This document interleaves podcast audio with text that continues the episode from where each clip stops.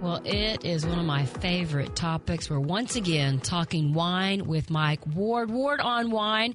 We took a little break. We were talking bourbon. We talked a little whiskey. We talked scotch last week, but we are back to my favorite wine, and we are uh, talking about wines from Copper Cane Wines made by Joe Wagner. These are some of my favorites, and I had no idea they came from Joe Wagner. Yeah, and I love to get back to wine and some of my favorites, too. Oh. I love these wines. That Quilt Cabernet from Napa Valley is just such a fantastic wine. Well, and what I love, all of these are pretty um, prevalent at oh, yeah. Deerberg's and yeah. Yeah. Uh, Bob's Barn. But the one that always sticks out to me and is probably the top of my list when it comes to Pinots is the Belle Glos. And it's you know it. Everybody knows it because it has yeah. that red, waxy, like, drip. Right. It's not easy to open. Well, there is a nice little tab. Uh-huh. The first bottle might be a little easier than the second hey, bottle. Okay, good point. Good point. I've been in that situation before. So let's talk a little bit about the winemaker, Joe Wagner, a fifth-generation Napa Valley winemaker. I mean, he's legendary. He is, and people might know his father, Chuck, and, and Caymus Winery in Napa Valley. And so Chuck and his family have been making wine in Napa since the nineteen sixties and seventies when Napa wasn't like it is today. And then Chuck's children. This is what I love. I love talking about these wines because they're all like family connected. Yeah. So a family maker makes all their wines. So Chuck makes Caymus wines. And then Joe is the son who created the Meiomi brand, Pinot Noir from the Central Coast. And, uh, and then that's been sold to a different company. So, and then Joe's brother makes Chardonnay, and his sister makes wine so as well. So it's a family. Everybody is right. making wine. Joe has these stories about being a little kid, and they're out playing in the yard. Well, the yard just happened to be, you know, some of the best Cabernet Sauvignon grapes in uh, in Napa Valley. So he has been around wine and vines and grapes for his entire life and is a great winemaker as well. So when you grow up like that and you're in that environment, you really know what you're doing yeah. when you make these wines. It's almost uh, in your blood. Yeah. Oh, as yeah. far as that goes. Well, let's start with the uh, Quilt Cabernet. How do you describe it? What are the notes? Well, first of all, Quilt, it kind of describes how the vineyards look. If you're driving through oh. Napa Valley or flying over Napa Valley, you see this pattern that looks like a quilt because the vineyards are very distinct. And that's and where the name square. comes from. That's where the name comes from. It's like, uh, you know, you you don't think about, oh, well, is it come from one single vineyard or does it come from this area or that area? It's sourced from multiple locations. But Joe, like his dad, has grown up to know that Napa is a great place to grow grapes, Cabernet Sauvignon particularly well there. And while, you know, Napa cabs are kind of big and bold and mm-hmm. have a lot of flavor to them, what I like about this one is it's a little softer, a little more approachable. You don't have to age it for ten, fifteen years. Don't, you don't need to do that at all. In fact, it comes with a screw cap, which I love. Yeah. You can open it up. It does need some air. It needs to breathe and get, you know, thirty minutes or so, an hour or a couple hours if you can of, of decanting. And then you're going to have this great wine with lots of fruit-forward fl- flavors and spice to it that's going to pair with those steaks and everything you just came from the meat counter at Deerberg's, yeah. and then you go in the, into Bob's Barn and get the quilt. You're going to have a great dinner over the weekend. Okay, let's talk about my favorite Pinot Noir, the Belle Glos, that has the, that is wax, right? It is, yeah. And yeah. Uh, do you know why they do the wax? Well, I, with this wine, because it's named after his grandmother, okay. Lorna Belle Glos, and this is more like a single vineyard wine. They have this one that I brought today is Dairyman, which is a vineyard in the Russian River in Sonoma. But the rest of the wines come from very specific places in the Central Coast. And so, you know, with, with this one, they're trying to tell you it's a little bit more of an elegant Pinot Noir. There, it's it's a little more flavor to it. It's not a light Pinot Noir, but I think they want to show you with the wax top that this is uh, more of a handcrafted wine. Got ya. And then L one, yes. That's more of a, I was going to say, one that you could drink every evening for dinner. Well, no? Yeah, and the grapes are grown many miles north of Napa in Oregon. So this is an Oregon Pinot Noir. And I think that's what's so distinct when we look at these two Pinot Noirs side by side. Belle Glos from the Russian River, which is part of Sonoma, kind of big, bold wine with a lot of spice to it. Oregon, a little bit of a cooler climate, is going to be more like a French Pinot Noir, maybe. Well, and Oregon is kind of known for Pinot Noirs, no? It is. Oh, yeah. It absolutely is. Yeah. Yeah, yeah. Do they... Do they ship the grapes, the Pinot Noir grapes from Oregon into Napa and make the wine on site? Or that is such a great question. And they used to when they originally started, and now Joe's got a facility in Oregon, in Oregon. Because you're best off, especially with Pinot Noir, that is a it's a tough grape to grow and kind of a finicky grape. You, you know, you need to treat it right. It's right. got to be made there. Well, and if site. It traveled, could you bruise it and could you? There's ways that you can transport grapes and wine.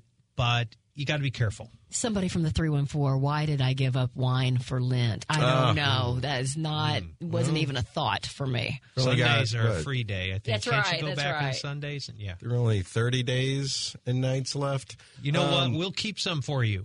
Go with it. We'll, there'll yeah, be wine right. there for there'll you when you're left done. At Dierberg's right. when you're finished. Yeah. Um, when it comes to California wines, is Cabernet Sauvignon, is that the, the king? The king of California wines, and uh, if so, when you look at Pinot Noirs, do they take a backseat when we talk wines? Not necessarily.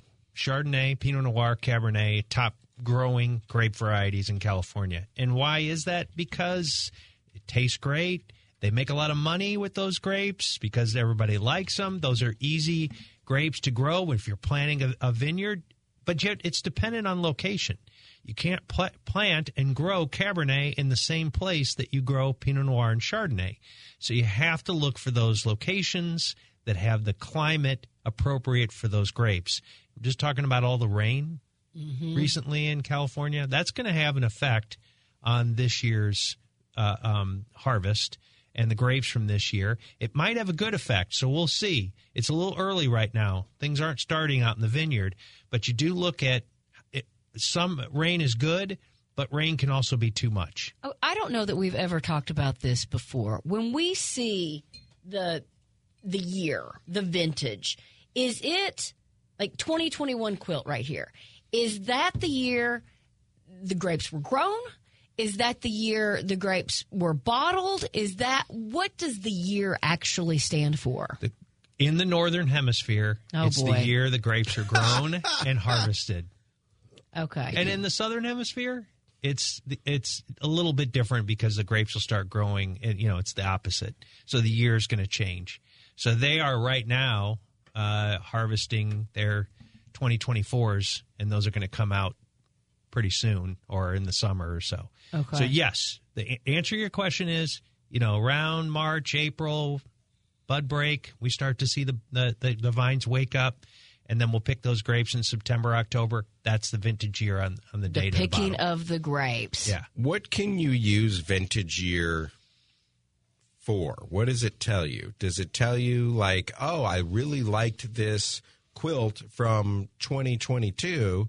I should go out and try to find more twenty twenty-twos, or am I going to like the Quilt from twenty-one, twenty, twenty-four just as much? It has far less meaning now than it did fifty to sixty, seventy years ago. Why sure. is that? Because of science? Well, yes, technology in winemaking, science of winemaking is different. Climate is different. Uh, we, you know, when we think about vintages that were important back in the old days when we talked about Bordeaux, and Bordeaux, it's still important because the vintages are so different every year. You can have some rainy years, not so great. Dry years, things are much better. But when we talk about California wines, really don't worry about it too much. Yes, pay attention to it, uh, but every year is pretty much good. There's good, there's better, you know, and, and like we talked about a few weeks ago, twenty twenty-three is going to be a great year. We won't know for a couple of years. But why do we think it will be? Because from start to finish, for the whole growing season, everything was perfect and lined up. You didn't have any weird rain at a, at a weird time, frost, or, uh, you know, rain at harvest. That's so always. So it's a, only if the winemaker, the human, messes something up, this should be the best wine ever. That's right. Yeah, human intervention can uh, mess up a wine. Not too much nowadays, you know. Yeah. But, uh, you know, like small wineries, sure, mistakes can be made. Um, but if you leave the grapes alone and you let them do it on their own, they're probably going to make you a really good wine. And that's minimal intervention is what you want.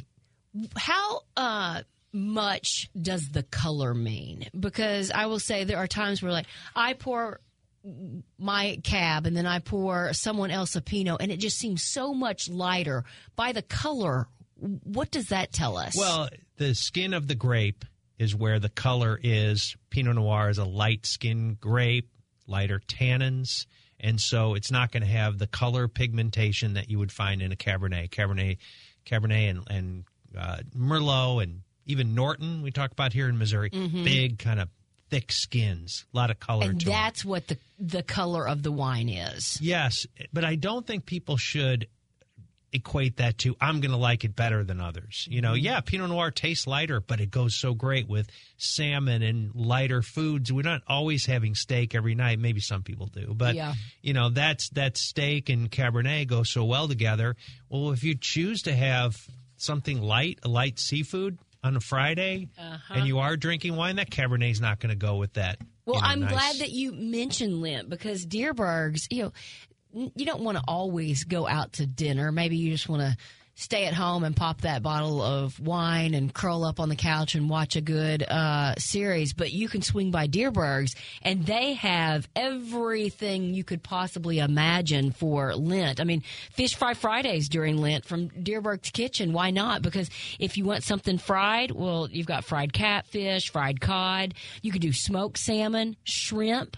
I mean, some of those, and there's so many varieties of shrimp, and you can get them already peeled with the tails off. You can get small ones. You can get jumbo shrimp. Got everything. And um, Dierberg's Rewards members uh, officially, see what I did there? Fish. Oh, officially. Uh, good. Earn reward points on all of the great Lenten items.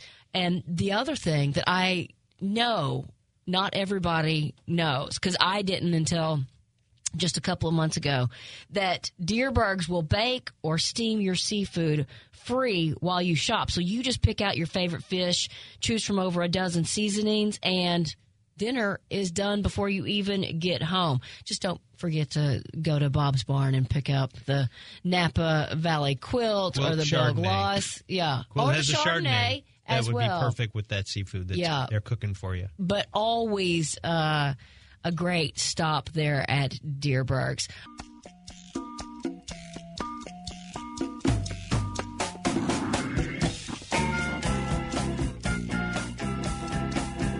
We're talking wines, particularly uh, the Napa Valley Quilt Cabernet, the Belle Glos, Pinot Noir, the L one.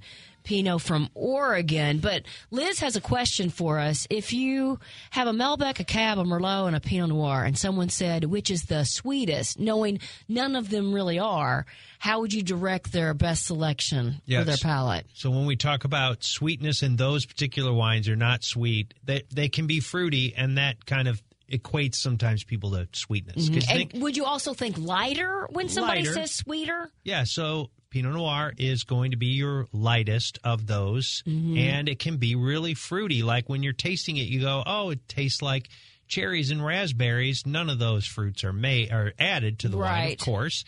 But when you're eating those fruits, there's sugar there, so you kind of think your mind gets messed up to think it's sweet. It's really a dry wine, no sugar, but light, yes. Light and fruity, Pinot Noir.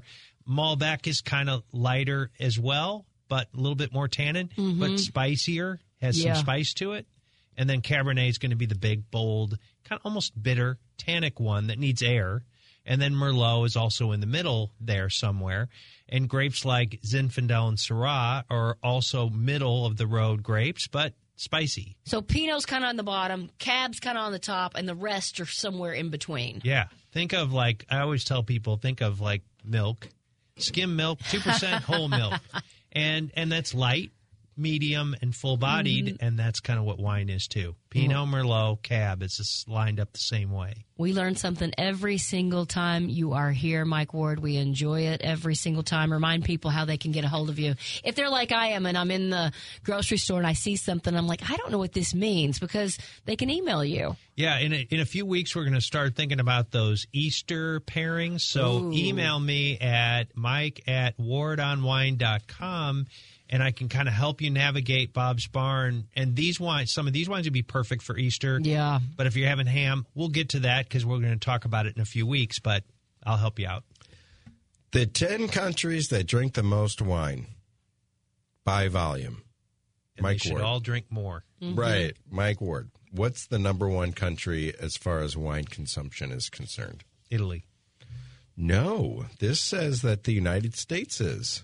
Number one, three hundred twenty-nine uh, millions of cases of wine yeah, in the, twenty twenty-two. In the old days, it was Italy and France and Spain. And, France, and Italy. Production is high there. Right. But we that's right. And, and uh, we should drink more. We're not drinking enough, but I'm in that business safely, of course.